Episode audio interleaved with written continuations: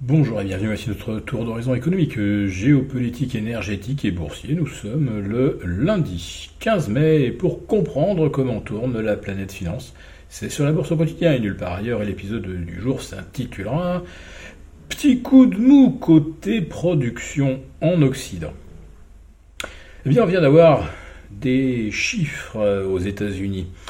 Les marchés avaient pris l'habitude de ne pas réagir à grand-chose.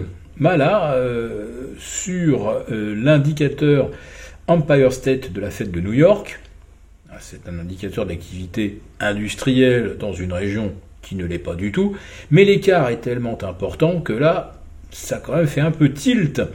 On est passé de plus 30, pardon, de plus 10,8 au mois d'avril à moins 31,8 pour l'indicateur avancé de mai ça fait une chute de moins 41 points. Alors là, oui, euh, on rentre quand même dans une autre dimension.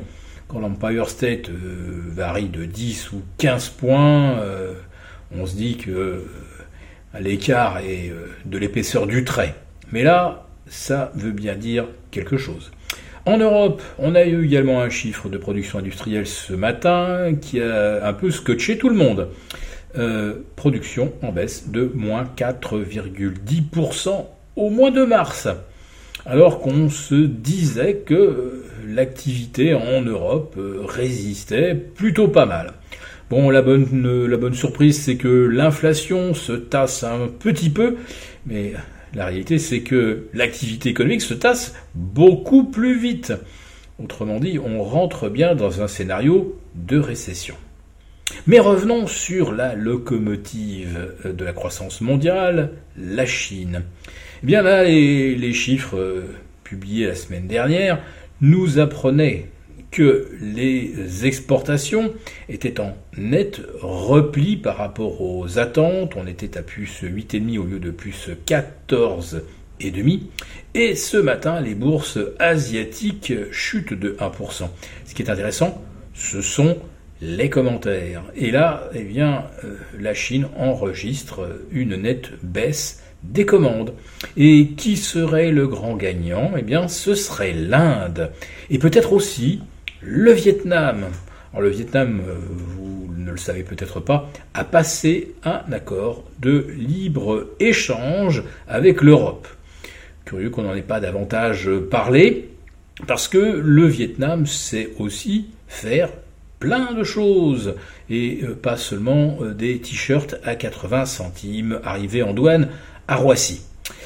Donc euh, la Chine souffre un petit peu et un autre phénomène menace sa croissance à moyen terme. Donc c'est pas seulement un petit trou d'air conjoncturel lié à un épisode récessionniste en Europe ou aux États-Unis, c'est le vieillissement de sa population les Chinois, pendant 40 ans, ont pris l'habitude de l'enfant unique, et ils se disent que ce n'est peut-être pas le moment d'en avoir un deuxième.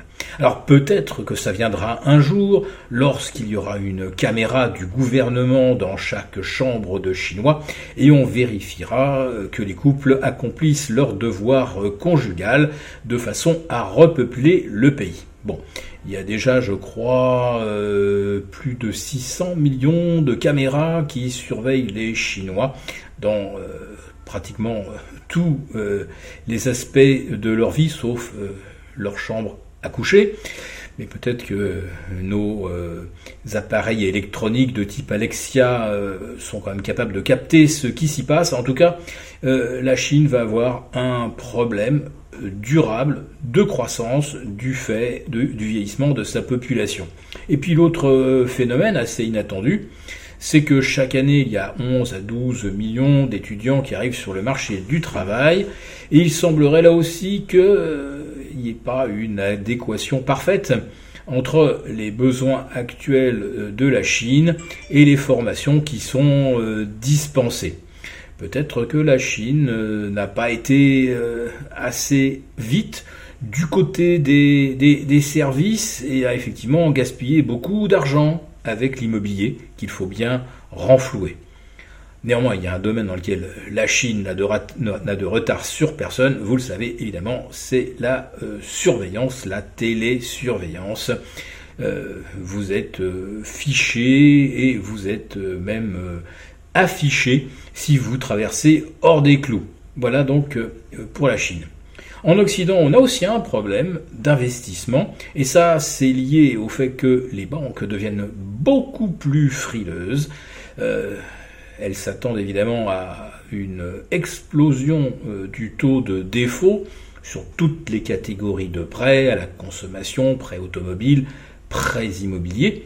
On s'attend également à de gros sinistres du côté de l'immobilier dit institutionnel, l'immobilier d'investissement, de bureaux, avec un taux de vacances aux États-Unis qui continue de progresser encore au mois d'avril, et ça, c'est quand même très inquiétant.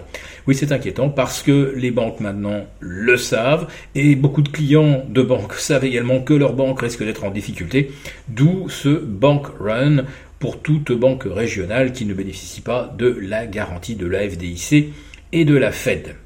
Mais le durcissement des conditions de prêt, ce n'est pas que pour le euh, crédit à la conso, c'est aussi euh, la baisse euh, de la liquidité à la disposition d'entreprises qui, elles, ont envie, ont envie d'investir. Ce qui signifie que les seules qui le peuvent encore, ce sont celles qui ont des cash flows et qui n'ont pas tout investi dans leur rachat de titres.